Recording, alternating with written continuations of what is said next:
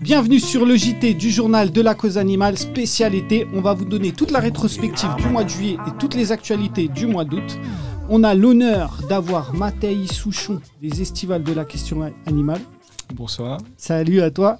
Et Benjamin Elion de Éthique. Éthique. Éthique, ouais, bonsoir. Salut. Merci. Alors, est-ce que tu connais les estivales? C'est c'est là que est né euh, Éthique C'est aux non, non, estivales? non, c'est pas aux estivales et euh, je viens de découvrir euh, et là je connaissais pas encore. Parce qu'en fait, aux estivales, c'est là que est né L214, le Parti animaliste, euh, quoi d'autre? Les cahiers antispécistes? Euh, non, pas les cahiers Non? antispécistes, mais euh, L214, en fait, ça vient de Stop Gavage. Et Stop Gavage a été pensé en 2003 euh, aux estivales. D'accord. En Et- tout cas, moi je, serais ravi de participer au prochain, euh, au prochain événement, je sais pas quand il est. Bah, on va en parler, on va en parler. Et toi, t'as déjà commandé euh, chez Éthique Euh, non, pas encore. Ah ouais, Aïe, aïe, j'espère aïe, bientôt. Vous découvrez. Qui a mais- déjà commandé chez Éthique ici? Bien Ah. entendu. Ah ouais C'était quel resto? Euh, hier, c'était Chacha Vegan Street Food. Ok. Et toi, Moi, Quentin c'était Bourgassière. On avance, on va vous donner des actus qui se sont passées dans le journal. Vous savez, euh, sur le premier JT, on avait parlé du broyage des poussins. Et bien, on a des news sur le broyage des poussins. MJ, est-ce que tu peux nous donner des infos? Oui, une petite avancée. Donc, euh, il y a deux semaines, il y a le ministre de l'Agriculture qui a enfin annoncé euh, en fait un projet de décret pour la fin de l'été. Donc, c'est pas encore euh, entériné. Donc, c'est un projet de décret. En fait, c'est pour inciter, obliger les, les couvoirs à se, à s'équiper pour euh, pratiquer le sexage in novo. Donc, pour mettre fin à terme au broyage des poussins mâles, etc. Bon, alors il y a quand même quelques petits bémols. Je vais quand même les annoncer. C'est que le sexage qui a été retenu, c'est celui à J13. Ok. à J plus 13. Or, apparemment, les, les- les embryons pourraient ressentir la douleur à partir de J plus 7 plus 9. Cette méthode-là ne concerne que les poules brunes, donc pas les poules blanches. Et encore une fois, on ne parle pas du tout des canetons femelles de l'industrie du foie gras. Les poules brunes, c'est à peu près combien? 80% 60% au moins, ouais. 60%? Et on a une deuxième info avec Astrid, c'était euh, par rapport à la loi climat qu'on en avait parlé au premier JT aussi. Oui, tout à fait. Lors du premier JT, du coup, dans ma chronique, j'avais expliqué l'importance de, de contacter les sénateurs, puisque euh, cette loi devait passer auprès des sénateurs. Il s'agissait de les pousser à mettre plus de menus végétariens dans la restauration collective. Et là, ça y est, la loi a été votée. Et on a obtenu les avancées que l'Assemblée nationale avait mises en place. D'accord. Donc euh, ces avancées, pour rappel, c'était une option végétarienne quotidienne obligatoire dans toute la restauration collective d'État, qui concerne euh, les crous, les armées, les prisons, les hôpitaux, etc. Euh, il y a également la loi Egalim qui a été entérinée dans la loi. Donc la loi Egalim, c'était un menu euh, végétarien hebdomadaire dans toutes les écoles, de la maternelle jusqu'au lycée. Et également, la loi va pousser les écoles à mettre en place euh, une option végétarienne quotidienne. Ce ne sera pas obligatoire, mais voilà, ce sera largement encouragé. Super. Et euh, dernière info, dans le JT2, on avait parlé de la loi euh, maltraitance euh, animale, la grosse loi grâce à Muriel Fusil du Parti animaliste. Et donc, elle va être débattue enfin au Sénat. On avait même fait un super live avec euh, Willen, qui a fait plus de 50 000 vues, je crois, concernant devant le Sénat, pour demander que cette loi soit mise à l'ordre du jour. Et elle va être débattue en commission économique le 17 septembre et au Sénat débattu entre le 30 septembre et 1er octobre. Donc ça avance les amis quand même. Ouais. Allez, on va commencer tout de suite avec euh, notre gros dossier du mois. Dans cette loi sur la maltraitance animale, on parlait de l'abandon. Et donc là, bah, c'est le sujet de l'été, hein, c'est le sujet qui revient chaque année. Les abandons, les gens partent en vacances malheureusement.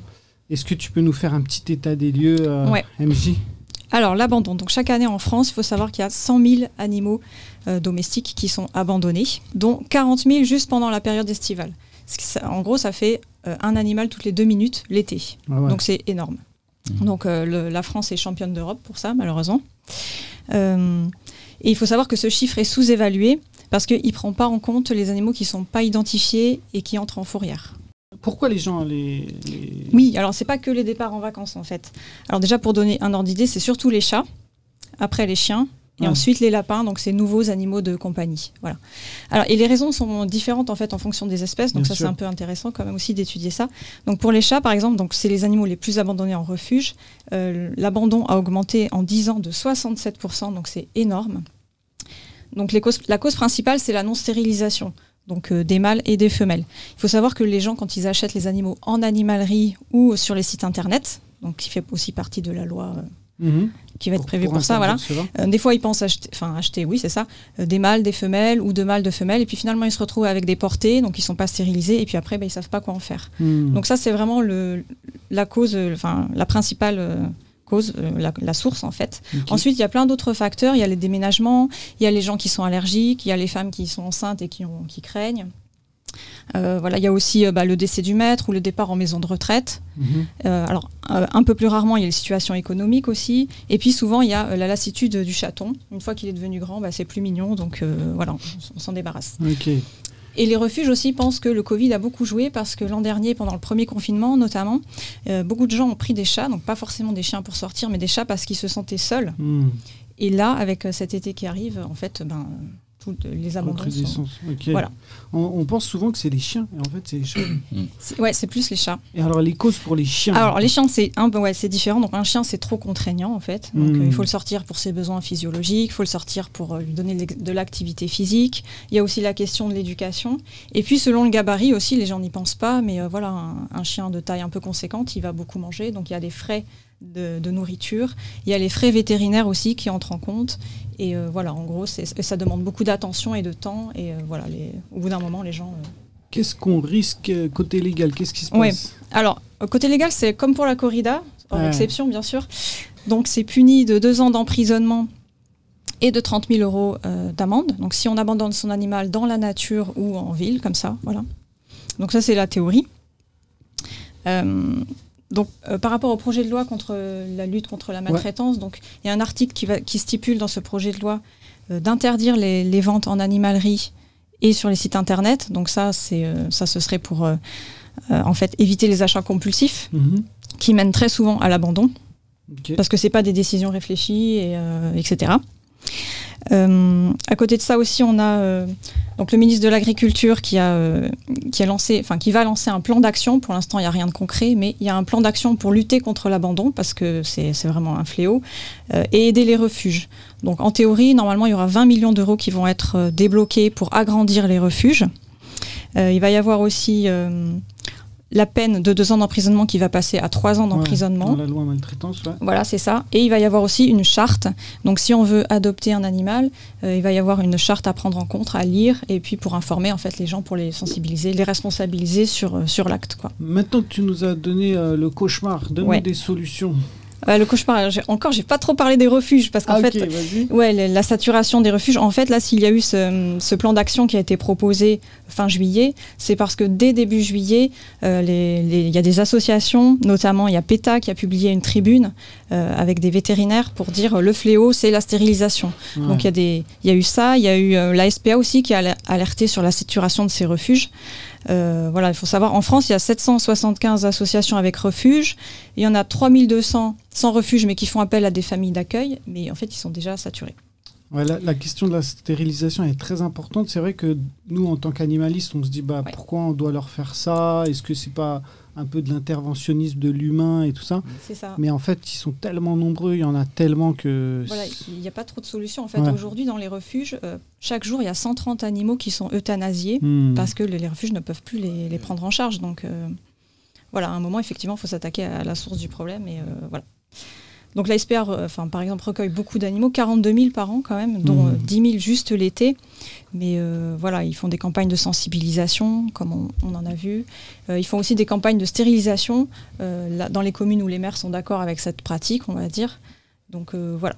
Ça, c'est au niveau général et politique, mais c'est vrai que nous, on a quand même des solutions. En fait, si on veut vraiment partir. Enfin, si on considère que le départ en vacances, c'est la principale source d'abandon, il y, y a quand même pas mal de solutions. On peut, donc, il y a des sites. Il y a, euh, c'est 30 millions d'amis qui a mis en place des sites pour, euh, pour trouver des solutions, pour euh, soit faire appel à des, des gardes à domicile, pour avoir des conseils personnalisés par rapport à son animal, etc.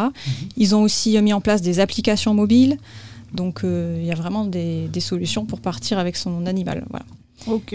Et juste si jamais vraiment, alors il y a des gens c'est un prétexte, et il y a d'autres, euh, voilà, si jamais euh, on veut pas passer par ces solutions-là et qu'on veut vraiment abandonner, il y a une manière de le faire légalement. En fait, c'est euh, il faut s'adresser pour les chats et les chiens, il faut appeler le refuge le plus proche de chez soi et puis là, voilà.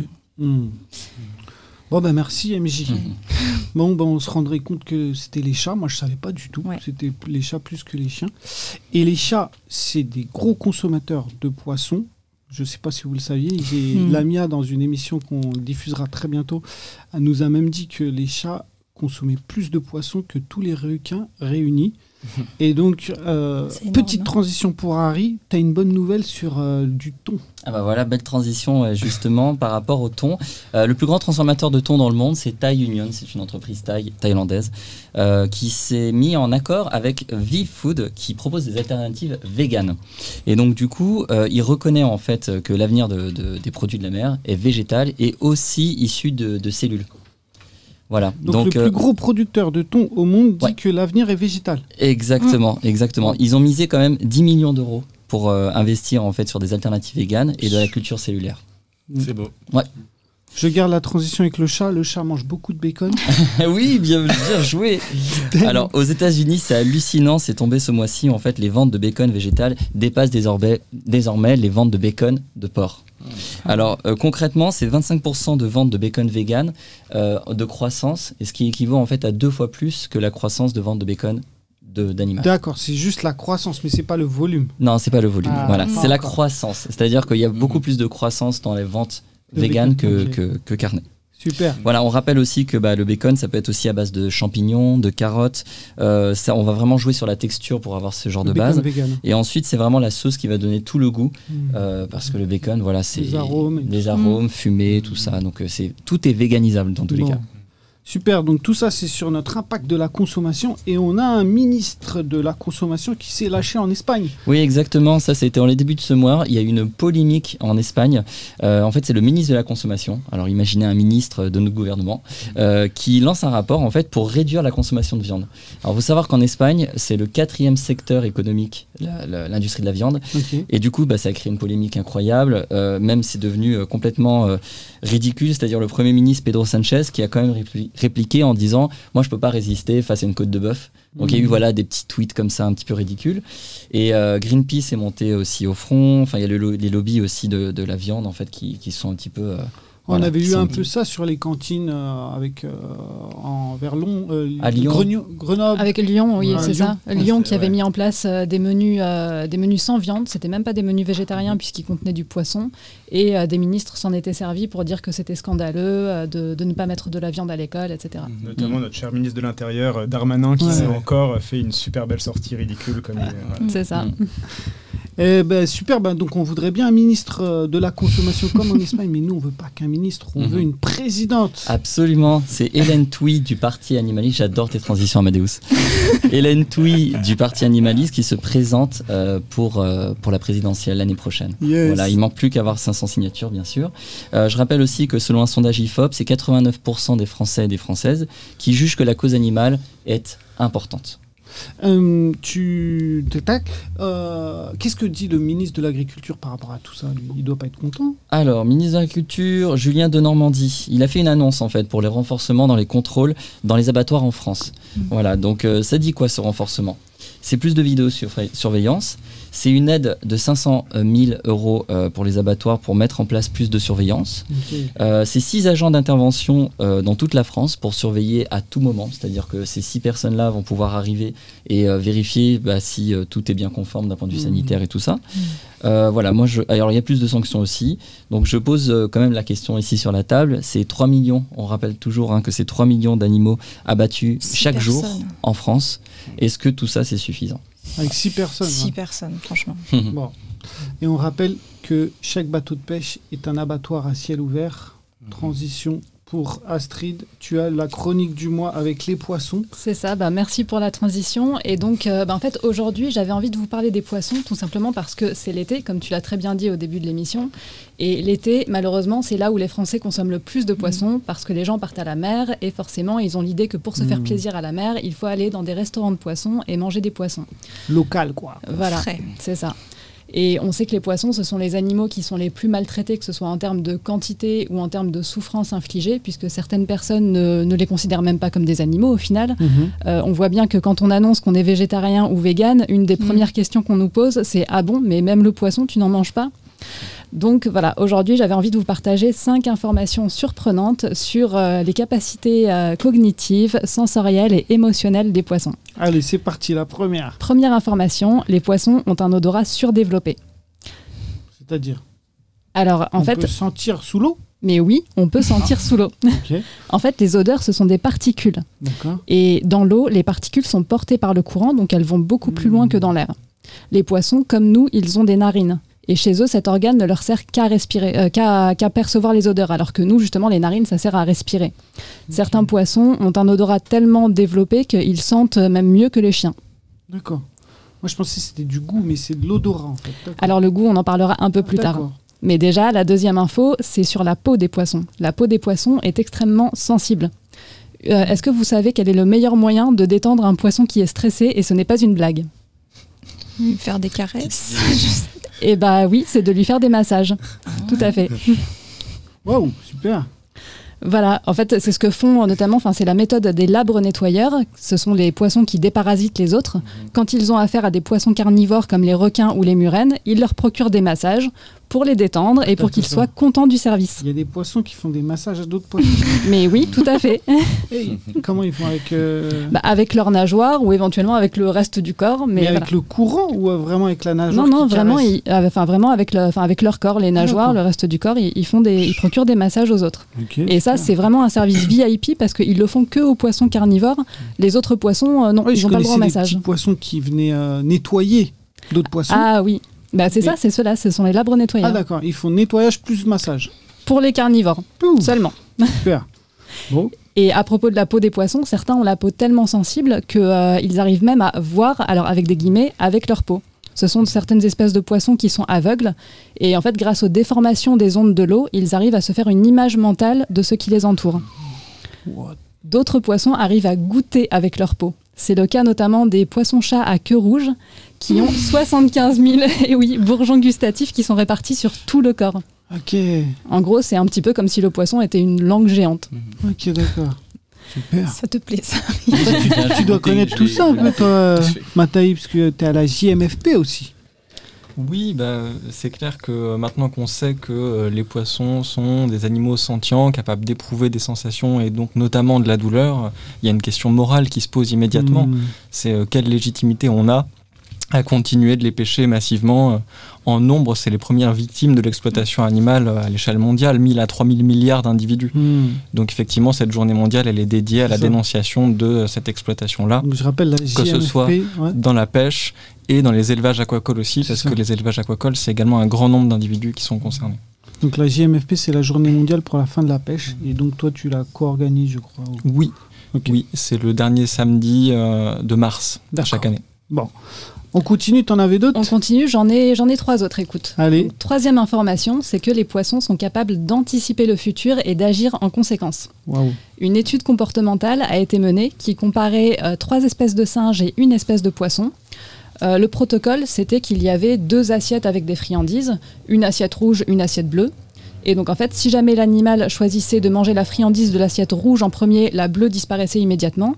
Par contre, s'il choisissait la bleue, les deux assiettes restaient, et ils avaient accès aux deux friandises. Ok. Et les poissons ont été les premiers à comprendre l'expérience et à s'adapter en conséquence.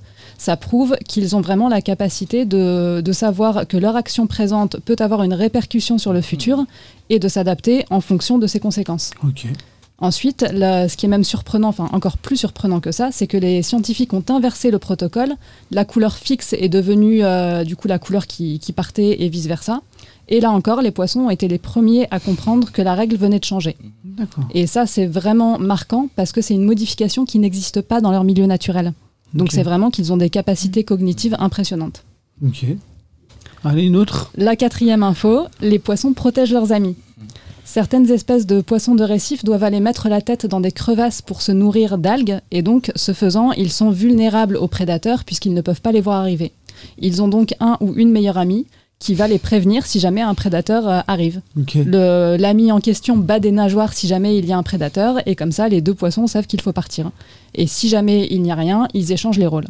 Ok, donc il y a la réciprocité aussi. C'est ça. En fait, ça, ça, implique vraiment des capacités complexes parce qu'il n'y a pas juste la réciprocité. Il faut vraiment, enfin, trois choses entre autres. Il faut être déjà capable de reconnaître son ou sa binôme. Ensuite, il faut être capable de se souvenir de ses actions passées pour décider que tu peux lui faire confiance.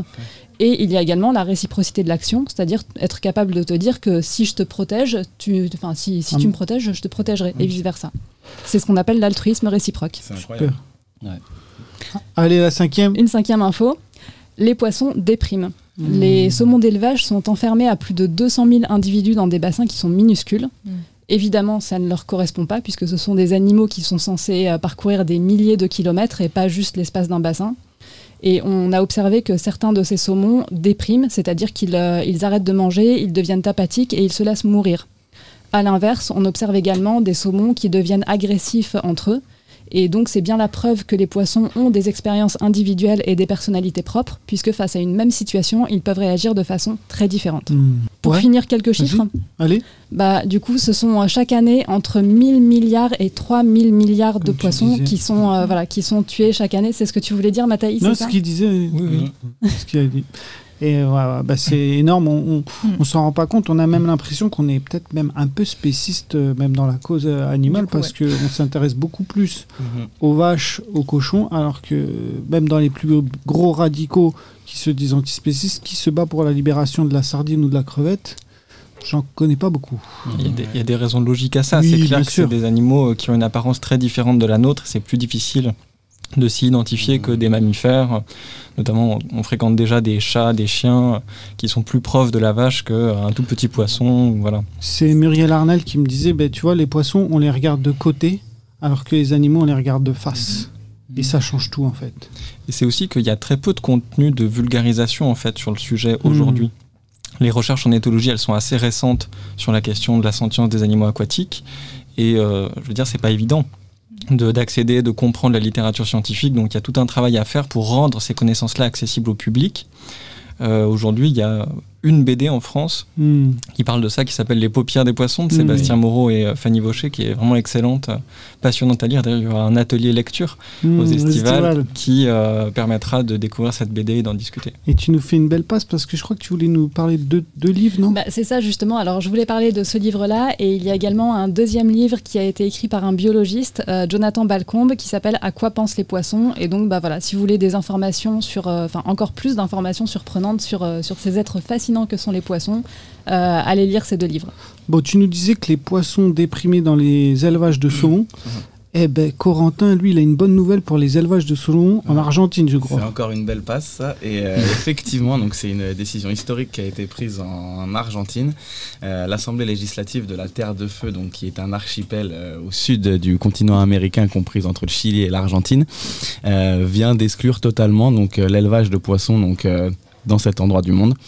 Euh, c'est un signal vraiment fort qu'ils viennent d'envoyer au monde entier en interdisant cette euh, voilà cette façon d'élever des animaux, euh, car l'impact en fait sur sur l'environnement et donc vraiment autour de ces élevages est vraiment catastrophique. Donc voilà, c'est comme je disais, c'est un message fort qui a été envoyé par ce pays qui montre bien que donc les retombées financières sont bien moins importantes que la protection de ces environnements. Et euh, on peut faire donc du coup un, parallèle avec la France où il y a plus de 500 sites d'élevage en fait sur le territoire, compris à majoritairement 70% donc en Nouvelle-Aquitaine en Bretagne et euh, dans les Hauts-de-France. Et donc, ça représente énormément de risques de pollution de milieu. Euh, et donc, du coup, beaucoup d'associations protectrices des animaux et de la nature, notamment, dénoncent tous ces risques euh, infligés à la nature. Et notamment, le projet dernièrement à Boulogne-sur-Mer, dans le Nord, fait couler vraiment beaucoup d'encre.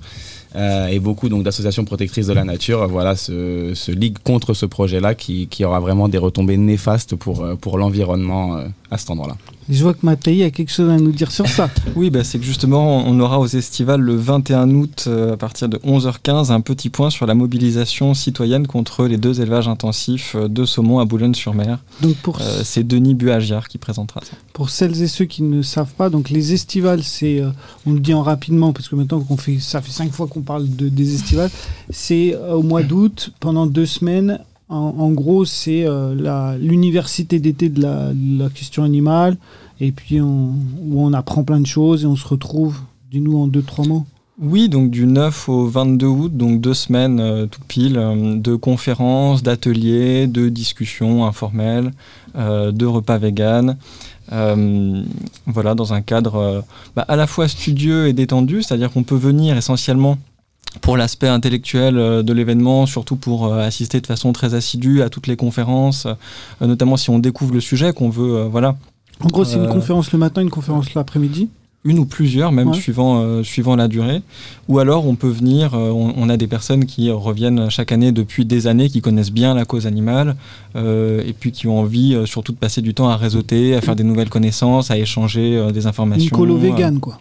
partager euh, des idées de projets, et puis euh, oui, entamer des, des nouvelles initiatives. C'est à une heure et demie de Paris. On peut y dormir comme on peut ne pas y dormir. Voilà, on n'est pas obligé de rester sur toute la durée, hein. on peut vraiment rester euh, une seule journée, deux jours, comme on veut. En tout cas, il y a la possibilité de dormir sur place, on assure les repas, Euh, voilà, on fait le maximum pour que ça soit facile de venir, de repartir. Euh, on organise des navettes si besoin, Super. jusqu'à la gare la plus proche pour les personnes qui n'ont pas de voiture. Tu vas nous expliquer le programme après tout à l'heure. Ouais. Euh, on parlait des saumons, on parlait qui déprimaient et on parlait que c'était les moins représentés dans la cause. Bah, vous savez qu'on fait l'émission du journal de la cause animale. Le premier, c'était sur les avancées dans 5 ans. Le prochain, ça sera sur les poissons et on a un petit extrait. Le site Fishcount euh, dénombre qu'il y aurait entre 1 à 3 000 milliards de poissons tués chaque année pour la pêche.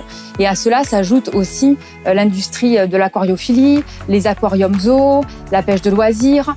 Et pourtant, notre mouvement dans son ensemble euh, reste focalisé sur les animaux terrestres. Alors on va se poser la question, est-ce que finalement on ne doit pas complètement réorienter notre stratégie et est-ce que les poissons ne doivent pas devenir la priorité de notre mouvement? Alors, euh, bien sûr, j'ai envie de me tourner vers toi, Lamia, qui est la seule ici à diriger une association euh, qui est focalisée sur les animaux aquatiques. Donne envie d'en voir plus encore. Ouais, on, on- ça sort bientôt. Donc euh, vous verrez tout ça. Alors, euh, Corentin, on revient sur toi. Tu avais une autre euh, actu bah, avec Amandine. Amandine qui présente euh, l'émission. Tout est réglé Ah, aujourd'hui.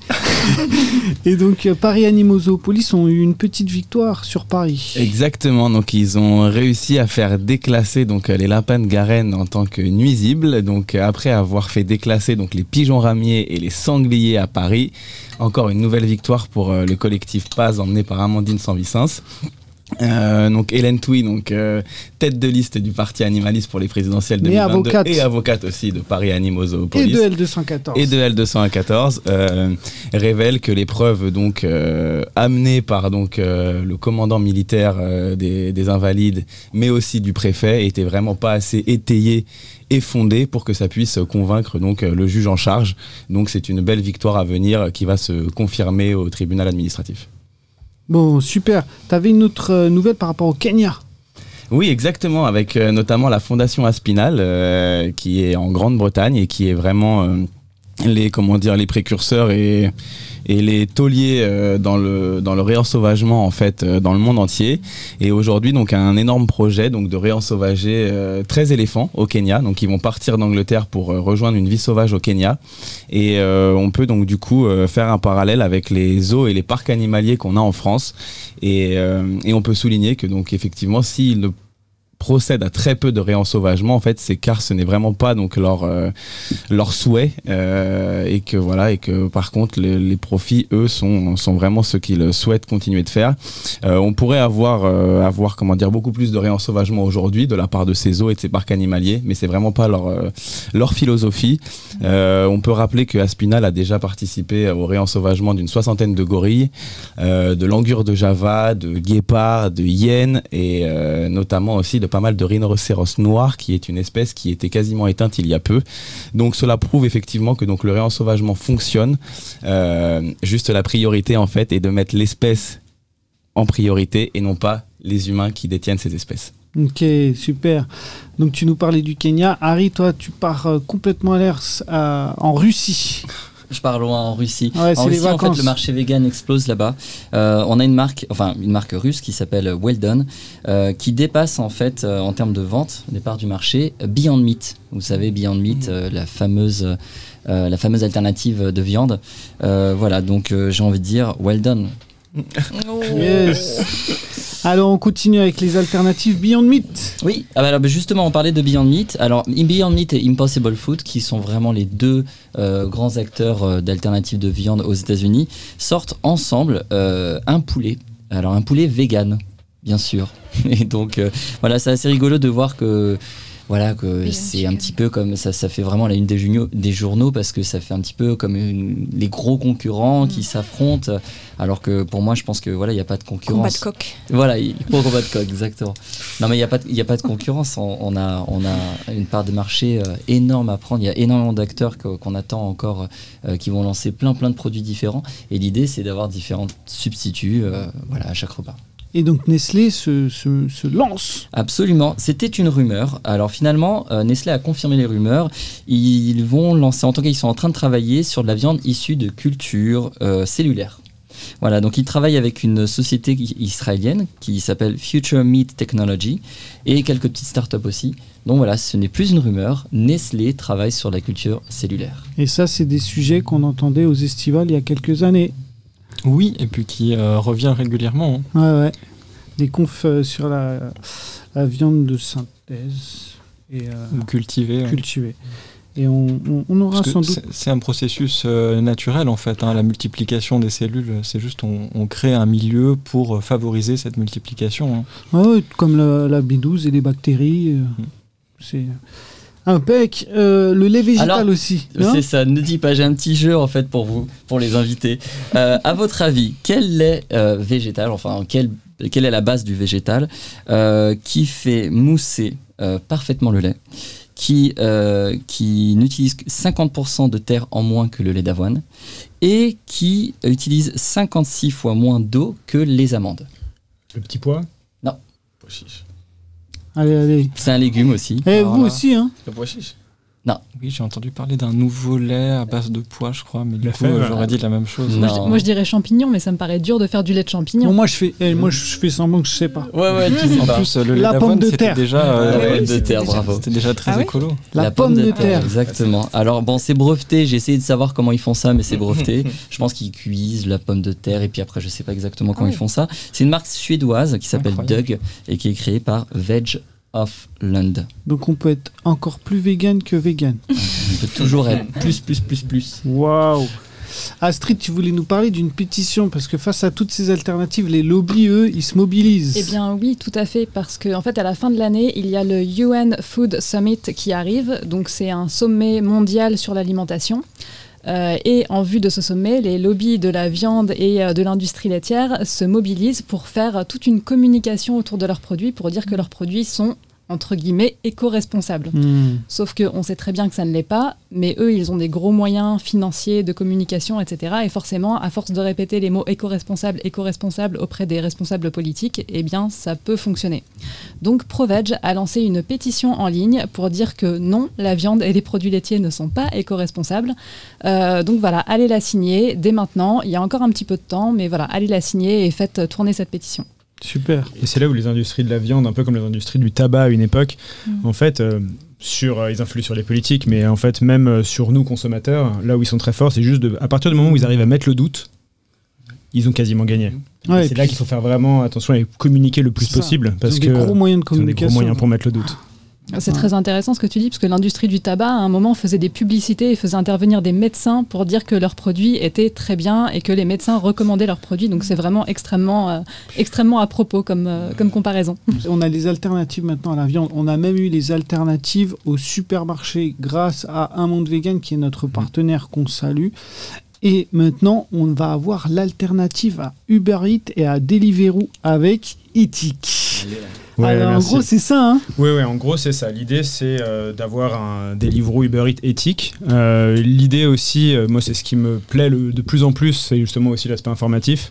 C'est euh, de se dire que si, euh, en fait, tout le monde est très sensible, et là, c'est notre société à la publicité, et que euh, ben, quand on commande sur Uber Eats ou Deliveroo, on a beau euh, commander vegan, l'argent, il est utilisé pour faire la pub pour McDonald's, Burger King, Mhm. etc.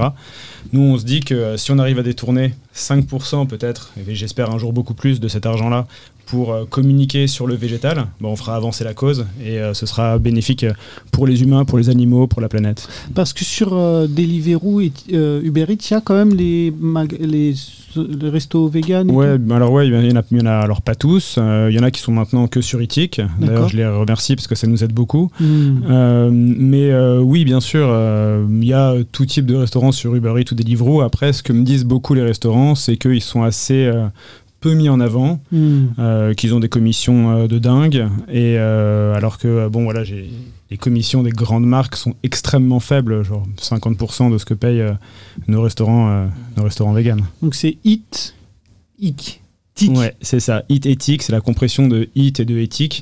Nous, on a envie d'être le plus éthique possible sur toute la ligne. super. Donc, évidemment, pas de produits carnés.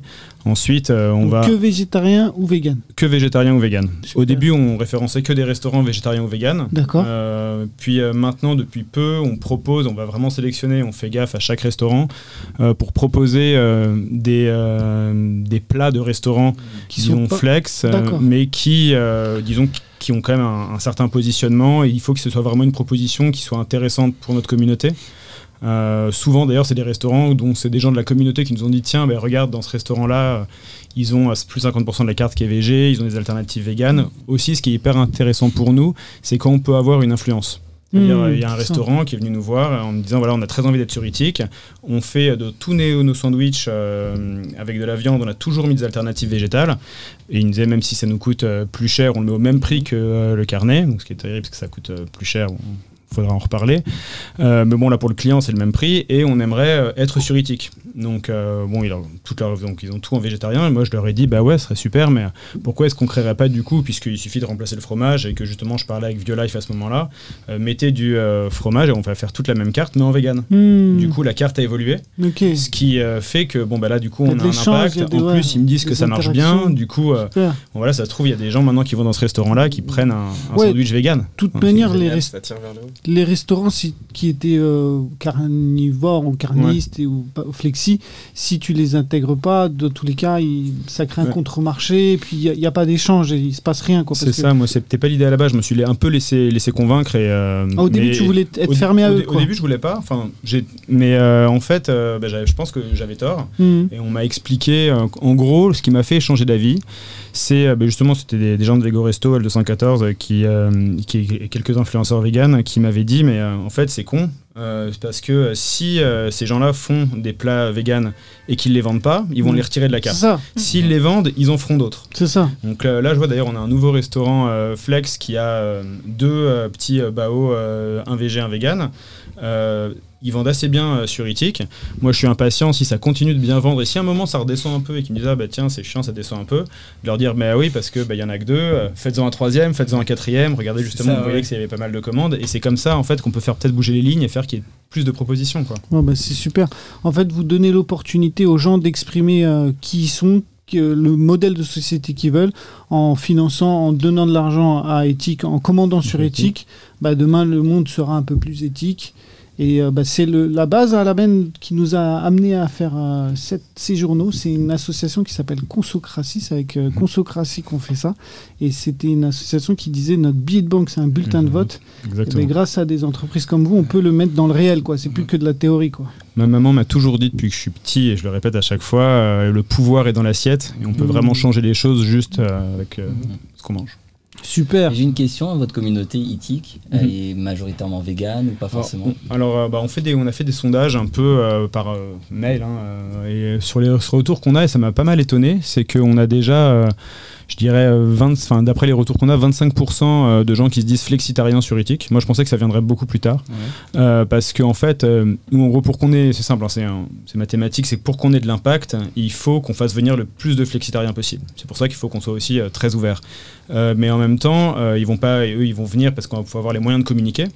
Euh, du coup, on a aussi besoin du soutien euh, des véganes, des VG qui, euh, en gros, vont passer par nous. Et nous, avec la petite marge qui nous reste, Vous on va pouvoir faire des communiquez. com- de la Mmh. communication pour faire venir les. D'accord. Du coup, c'est vraiment un- jeu entre quoi. deux communautés. C'est ça la stratégie. ouais. Ok. Bon, super. Et en plus, Benjamin, je crois que euh, du coup, de temps en temps, vous reversez sur Ethic un peu d'argent à des associations, euh, par exemple Solita- Solidarité Veggie Resto, L214, etc. C'est ça? Ouais, exactement. On essaie de faire le plus euh, d'opérations possible. On s'est engagé dès le début à reverser 10% de nos bénéfices à des associations de protection de l'environnement, des associations de protection de, de- voilà, de lutte de la protection des animaux. Mais euh, ben, pour l'instant, on fait pas encore. On n'a pas fini la première année de l'exercice, hein, donc on n'a pas encore fait de bénéfices, mais on fait quand même déjà des opérations. Euh, donc oui, avec euh, le plus d'associations possible. Et d'ailleurs, j'invite, s'il y a des associations euh, qui nous regardent, euh, bah, à prendre contact avec nous. On sera ravis de bosser avec eux, euh, avec tout le monde. On va te contacter. Euh, Harry, on repasse à toi. Quel est le point commun entre Nina Ricci, Jean-Paul Cotier et Paco Rabanne? Il aime bien les quiz. ouais. Alors là, elles sont dures tes questions. Ah, avec vegan, avec Ils sont vegan. végétariens. Ils sont pas végétariens, non Euh, Ils sont dans le luxe. Ils, Ils ont, ils ont du pris faux une- cuir euh, pour la, les premières à avoir utilisé du faux cuir dans des défilés ou dans des C'est presque produits. ça, c'est presque ça, bravo. En fait, ils ont décidé d'arrêter les cuirs exotiques. Ils ont décidé d'arrêter les cuirs exotiques. Cuir exotique, on rappelle, c'est euh, crocodile, serpent. crocodile, euh, autruche, vache. serpent, Mm. Tout sauf la vache en fait. Ouais. D'accord. Ouais. c'est un peu ça. C'est ça le cuir non exotique, c'est que la vache. Non, non, non. Non, il y en a d'autres Bah, Ouais. c'est- c'est c'est les cuirs des animaux exotiques en fait. Parce que t'as Ouais. du cuir de cheval, t'as des cuirs de même de Chat et chien, chien, Oui, c'est vrai. t'as du cuir de vrai, chien. Cuir de chien, de chat. oui, Il y en a beaucoup qui viennent de Voilà. ça. ouais. Alors bien sûr, je c'est plus fort que moi. Je suis obligé de parler de de- d'alternatives au cuir exotique.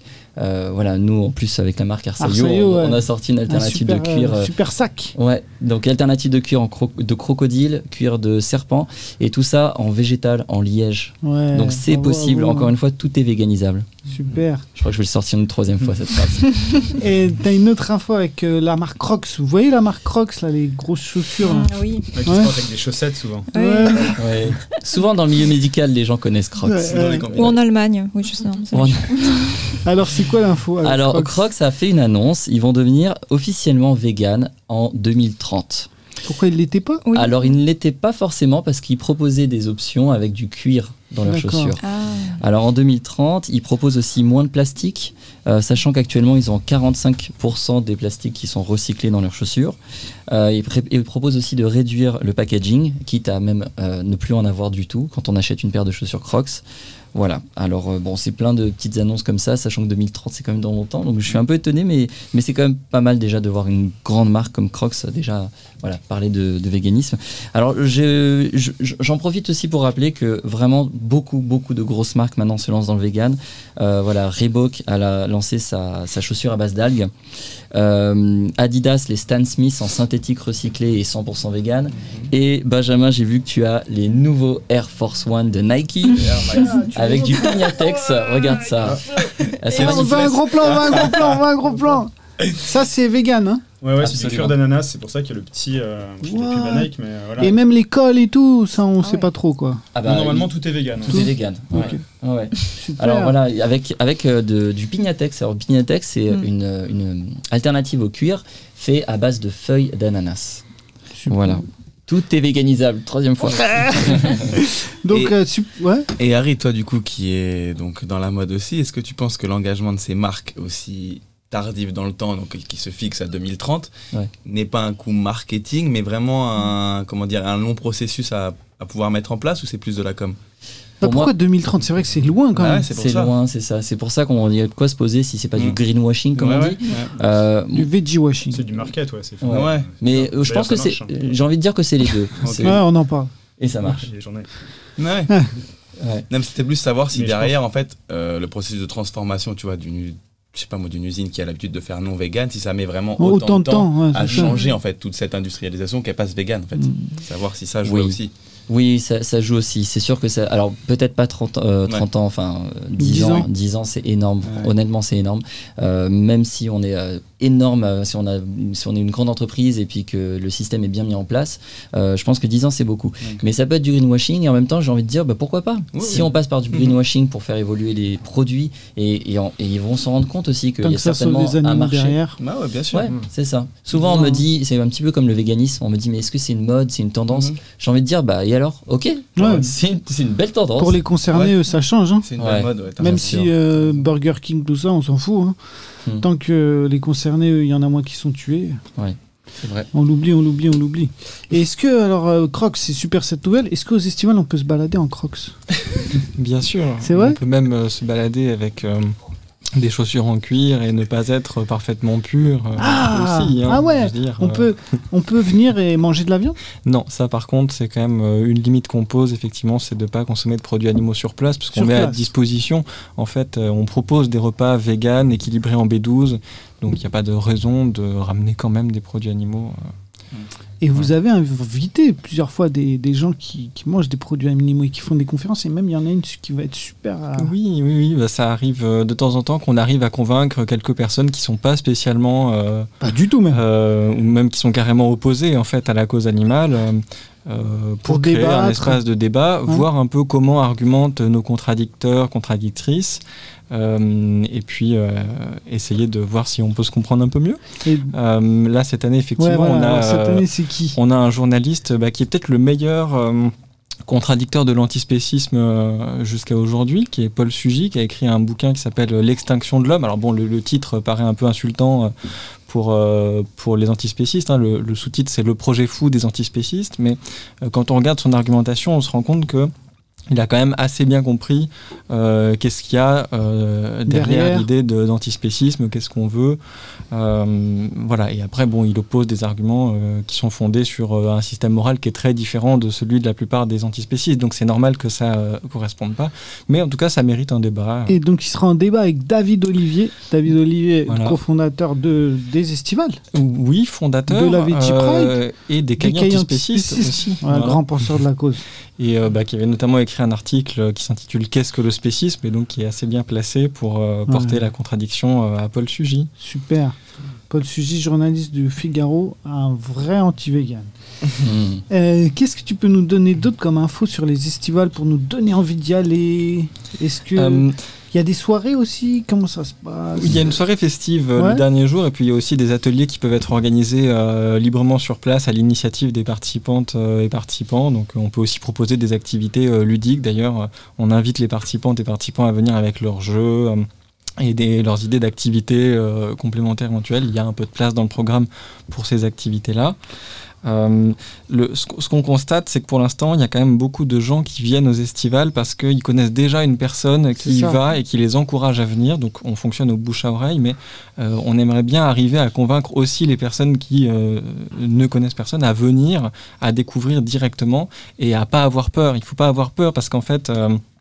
euh, euh, si vous venez seul, euh, vous n'allez pas être lâché dans la nature. Euh, vous allez avoir des personnes qui vont s'occuper de vous accueillir, de euh, vous présenter les différents ateliers, les lieux, euh, éventuellement permettre des euh, rencontres avec des personnes qui euh, euh, cherchent les mêmes choses au niveau euh, pro, amical. Moi, ce que j'ai envie de dire aux gens, c'est si vous avez envie de vous investir, si vous-même vous avez un projet, trouver des personnes qui pourraient euh, se lier à votre projet, ou si vous avez envie de vous cultiver ou d'apprendre sur la cause animale et vous êtes libre cet été, c'est là qu'il faut aller, quoi. Oui, absolument. Et d'ailleurs, ça va être la première fois que cette année, on va mettre en place euh, un petit trombinoscope et où euh, chacun, chacune peut compléter avant d'arriver sur place euh, un petit questionnaire où on explique Comme les vrais Ce qu'on cherche. euh, voilà, qu'est-ce que euh, qu'est-ce qu'on peut proposer, euh, quelles sont les compétences qu'on a, les projets qu'on aimerait initier. Euh, et puis on construira un petit classeur à partir de ça qu'on on laissera en consultation sur place, ce qui permettra euh, bah, à chacun, chacune de le parcourir et puis de se dire ah tiens cette personne, je, euh, je vais peut-être aller discuter avec elle et voir si on pourrait pas euh, lancer ou reprendre un projet ensemble. C'est un moyen de faire son réseau. Quoi. Voilà, oui, on essaye de- de- Ouais. d'encourager un peu plus le réseautage parce que jusqu'à présent c'était euh, à l'initiative euh, des personnes qui venaient sur place euh, de façon spontanée, mais ça veut dire aussi que les personnes qui sont les moins audacieuses, les plus Mm. timides, vont pas forcément oser aller parler aux gens et découvrir qu'en fait telle personne elle a le même projet qu'elle, mais c'est juste on va essayer a de pas eu l'occasion d'en discuter. On va venir, on va, on va essayer. on va Voilà. essayer. Rappelle-nous les dates. Du 9 au 22 août. Du 9 au 22 août, et on m'a Voilà. dit qu'il y avait des super dates à pas louper les premiers jours si vraiment on voulait euh, un peu se former sur la cause animale. Il y avait les bases, quoi. Oui. Alors, euh, je- j'en profite pour préciser que euh, la plupart de ces conférences-là seront diffusées également en direct Ok. Bon, on garantit pas une haute qualité parce que la connexion internet en milieu rural c'est toujours une difficulté, mais en tout cas, Non, notamment grâce à Swen Durieux qui est en train de te cadrer actuellement. voilà Merci à Swen euh, de, de, de tout son travail technique. pour ça parce que c'est vraiment énorme effectivement comme boulot d'arriver à bien faire les captations vidéo. Ça fait plusieurs années que on filme les conférences, mais c'est une autre affaire de les monter et de les diffuser. Donc ces trois premières journées, effectivement, il s'agit de présenter un certain nombre de bases, ce qui est utile alors pour les personnes qui découvrent la cause animale et puis qui ont envie de, de réfléchir sur les questionnements euh, initiaux, c'est-à-dire déjà euh, qui sont les animaux auxquels on s'intéresse, qui sont les animaux euh, sensibles, sentients, qu'est-ce qu'on sait de l'intelligence animale. Donc on aura bah, notamment Sébastien Moreau, dont on parlait tout à l'heure pour la BD Les paupières des poissons, qui viendra faire une conférence Que savons-nous de l'intelligence animale Voilà, on aura toute une journée sur ça, sur l'intelligence animale, le spécisme, et puis et aussi un point sur le nombre d'animaux tués, le tableau global en fait Mmh. de l'exploitation animale. Voilà, c'est des questions assez euh, fondamentales qu'il est bon d'avoir en tête et qui peuvent d'ailleurs aussi intéresser euh, les personnes qui sont engagées de plus longue date. euh, mais euh, qui n'ont pas forcément eu les informations les plus récentes euh, qu'on a pu constituer sur euh, ces sujets de base. Ça, je vais faire une vidéo sur ça. Chaque Mhm. année, on tue environ 500 animaux par an. Il faudra qu'on détaille et, et expliquer tout ça. Par personne. ouais, par Ah oui, personne. sinon. et dans ces 500, tu as que 25 animaux terrestres. Tout le reste, c'est des poissons, Ouais, des crustacés. pas Quand tu vois le nombre qu'il y a chaque année. Dans les 25, 80 à 90%, c'est des poulets. Et on est là à se battre quasiment que pour les vaches, les Mhm. cochons, Ouais. moins les poulets, mais quand même. Mhm. Et on oublie tous les poissons, tous les crustacés. Alors on est soit des gros spécistes, soit des gros euh, stratégiques. Bah, ju- justement, ces questions de statistiques, c'est pas évident parce que c'est difficile de se représenter une statistique et puis déjà d'avoir accès aux bons chiffres parce que Mhm. c'est des questions compliquées. Et notamment, construire le chiffre des animaux aquatiques exploités, Mhm. c'est compliqué parce que c'est en tonnes. les industries, elles les comptent en tonnes. Mhm. Et elles se préoccupent pas de savoir combien d'individus sont morts, euh, les pêches accessoires, etc. C'est ça, et, Et- Même, dans, même dans ces tonnes qui sont comptées par les, les pêcheurs, ça ne compte pas tout ce qui va être euh, les animaux tués par les filets fantômes, ça ne compte pas les animaux euh, tués par la pêche illégale, etc. Donc même ça, en fait, les chiffres sont largement sous-évalués. Oui, et puis quand tu regardes la taille des, des filets qui sont incroyables, comment tu veux réussir à avoir un chiffre précis? C'est impossible. Donc Hmm. on sera toujours loin, je pense, de, de la réalité, même si ces chiffres sont déjà impressionnants. Et donc Mhm. justement, euh, il y a le mouvement de l'altruisme efficace euh, qui cherche à évaluer l'efficacité des actions Des menées ouais. par euh, les, euh, les associations militantes euh, et qui euh, se C'est pose une la question voilà, de euh, comment, comment faire le plus de bien possible dans le monde avec des moyens limités, hein, puisque on peut avoir des grandes ambitions, mais on a toujours un temps et, et de l'argent en quantité limitée, et donc il faut bien choisir en fait je, ses stratégies, ses combats, etc. je connais pas bien les chiffres, mais je crois que 80% de, des dons injectés dans la cause animale vont à 1% des animaux, c'est-à-dire les animaux dans les refuges. Et qu'il n'y a que 20% qui va à 99% des animaux, élevage. euh, Mm. Et on est très inefficace, on joue sur la sensibilité. Bon, c'est typiquement des, choses ouais, que met en avant euh, euh, ouais. l'association Altruisme Ah, Efficace France. c'est des choses qu'on débat aux, qui aux était aux estivales. Et donc là, le- la deuxième journée introductive, justement, ça sera euh, sur l'altruisme efficace. Hmm. On présentera, il y aura un atelier lecture sur euh, le manuel francophone de l'altruisme efficace qui présente les principes de base et puis aussi les structures, les associations, les différentes institutions du milieu altruiste efficace. Euh, et puis on aura des conférences de présentation donc euh, de l'altruisme efficace, euh, de la question aussi de, des animaux sauvages, de la souffrance des animaux sauvages, qui est une question à laquelle Ah. on, on vient quand on commence à évaluer aussi l'ensemble euh, des- de la problématique de la vidéo, souffrance. euh. Ah oui, oui, non, mais ça fait beaucoup de sujets, mais on, brasse un peu dans toutes les directions aux estivales. C'est Ah, clair, sur les 14 jours, on a le temps sauvages. de voir euh, pas mal de choses. Voilà. Et puis, je peux finir sur la troisième journée introductive, peut-être. Là, ça sera une journée pour parler un peu plus de stratégie militante. Euh, donc, on aura euh, Frédéric Mesguich qui présentera euh, une multitude d'objectifs et de stratégies, diversité du mouvement animaliste français. On aura un atelier de partage de ressources aussi sur la cause animale. Donc, ça sera un atelier collaboratif où on Yes. construira une liste en fait de différentes ressources que euh, les unes et les autres trouvent euh, intéressantes et qui mériteraient d'être euh, davantage connues. Avec Willen, ici présente ma binôme. Voilà. que j'ai que j'ai euh, où on s'est binômé aux estivales. Tu vois, t'imagines Voilà. Ben, euh, vive le réseautage euh, estivalier. Et depuis, on a fait des vidéos qui font des 200 000 vues. hein. Voilà, bah, je, je compte cet après-midi-là parler un peu aussi de répression du mouvement animaliste, Ouais. euh, qui est un gros enjeu.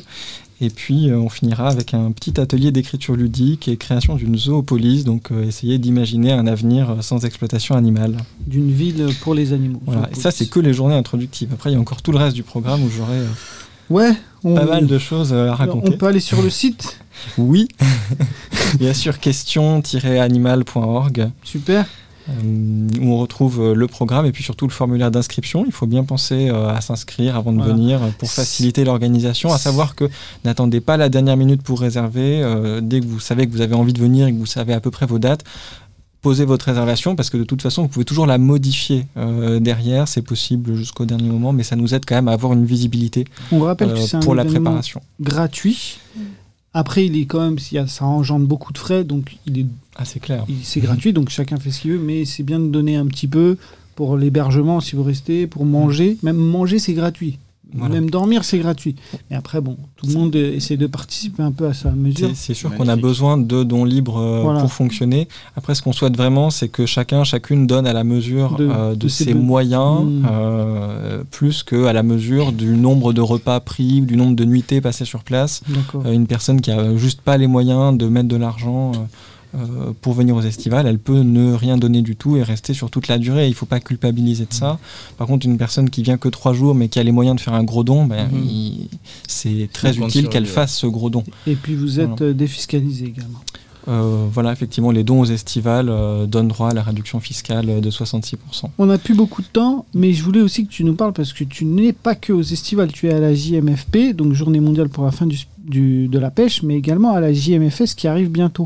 Est-ce que tu peux nous en parler un tout petit peu? La journée mondiale pour la fin, du spécisme, Ouais, Voilà. euh, qui a Qu'est-ce que tu fais? Le 28 août, bah, je la co-organise euh, au même titre que la journée mondiale pour la fin de la pêche. Ce sont deux événements euh, qui sont organisés, initiés par l'association pour l'égalité animale en, En Suisse, Suisse. francophone.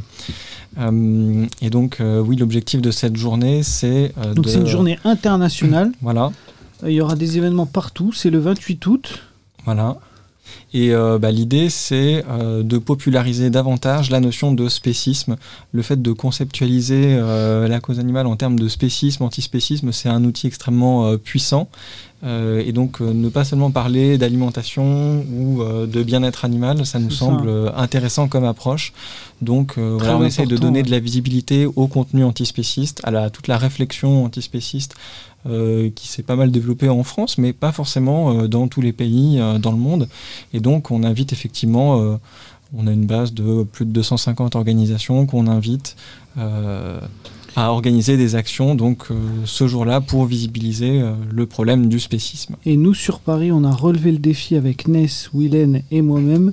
Et on invite toutes les personnes qui veulent relever ce défi partout en France et même dans le monde, mais je ne sais pas s'ils nous écouteront, à organiser un petit événement. On a même une petite vidéo, un petit extrait vidéo de la vidéo qu'on diffusera, tu verras, en avant-première pour la JMFS. Mais surtout, pourquoi une journée mondiale pour la fin du spécisme? Parce que la cause animale n'est pas une sous-partie de l'écologie. Parce que la cause animale n'est pas uniquement pour les amoureux et les amoureuses des animaux. C'est une question qui nous concerne toutes et tous. Au-delà du fait principal que les animaux sont des vraies victimes qui subissent des souffrances incommensurables, C'est l'humanité tout entière qui va disparaître si nous ne prenons pas le tournant de la cause animale. pourquoi? Allez, comme ça, teasing. Bon, les amis, on va finir avec les événements. Merci. Les événements euh, pour le mois d'août. Donc, euh, le, jeudi euh, 5 août à Bayonne, il y a PETA qui organise une course. Alors, c'est simple, c'est marrant. C'est une course où, on va, où ils vont se déguiser en dinosaures à Bayonne pour dire qu'il n'y a que les vieux fossiles qui aiment la corrida. Par rapport à la polémique où, les- où la- où il disait que la corrida existe depuis, regardez dans les fossiles, il faisait déjà ça. Donc euh, voilà, PETA toujours dans la stratégie com euh, très intéressante. Et euh, le samedi 7 août, il y a trois cubes, il y en a même plus que ça. Il y a Rennes, Nice et Sanary, je crois qu'il y a Lille et Perpignan. Alors à Rennes, c'est à 14h20, à Lille, c'est à 14h30, à Perpignan à 16h. Et ce que je trouve très intelligent à Nice et à Sanary, c'est à 20h. Comme ça, les gens, un samedi soir, ils se baladaient sur euh, le truc de Nice, là, je sais plus comment des ça- Anglais. ouais. voilà. Et puis, ben, ils se tapent un petit cube. Et puis, ça leur fait leur soirée. Ils discutent, ils débattent. Intelligent, intéressant. Donc, euh, Nice et Sanary. Le dimanche 8 et euh, 15 août, il y a un pique-nique vegan au but de Chaumont avec euh, l'association Manger Végétarien. Elle s'appelle Manger Végétarien parce que c'est une très vieille association. À l'époque, il n'y avait même pas le mot vegan. Euh, le 7 août, les estivales jusqu'au 22 août. Le 9, à partir du 9. Pardon. Excuse-moi, en plus, c'est écrit. Le lundi. Je ne sais pas pourquoi. Euh, 9 août, euh, 22 août. Le 14 août, Béziers, euh, à Béziers, il y a une euh, manif anti-corrida avec le callback. On sera peut-être là-bas, peut-être je serai animateur un peu de la, manif, je sais pas encore, il faut que je vois. Et le 14 août à Aix-en-Provence, il y a euh, Stop Delphinarium. Le 15 août à Antibes, devant le Mari- Marineland, grosse organisation euh, pour One Voice encore avec euh, Corinne du CAC. À Nice, le 21 août, euh, L214 dénonce la souffrance des cochons. Vous voyez, c'est vraiment partout en France. Hein. C'est pas que sur Paris les événements. Euh, le 21 août également, il y a Metz, Troyes, Charleville-Mézières euh, qui dénoncent les delphinariums avec One Voice. Le 22 août à Chorges, je ne connais même pas la ville.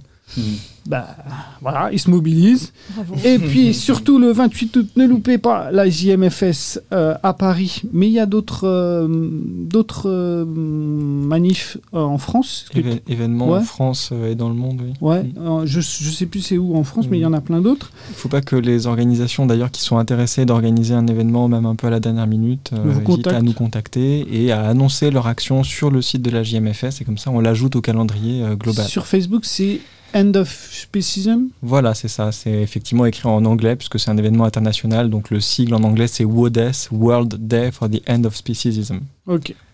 Et euh, le 28 août, il y a Anticorrida à, Carcassonne, une manif anticorrida de 10h à 13h. Le 29 août, il y a le Japan Dolphin Day, gros rassemblement à 14h par l'association euh, Cétacé.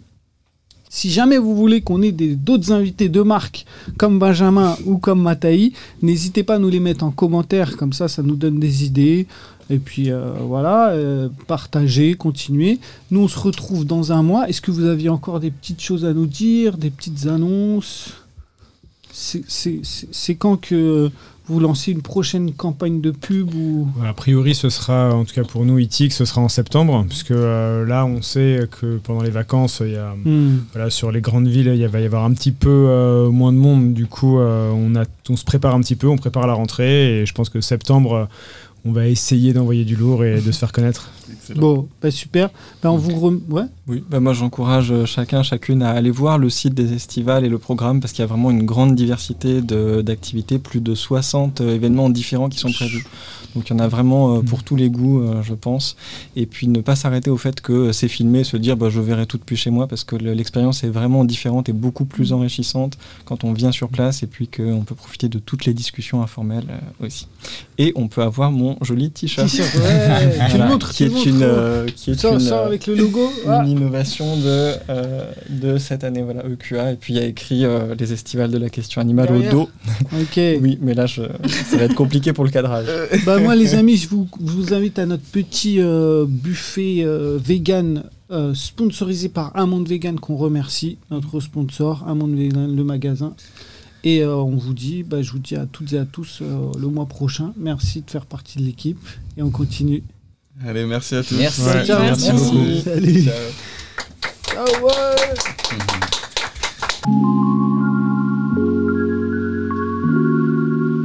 Vous écoutez Armada. Armada, Armada, Armada,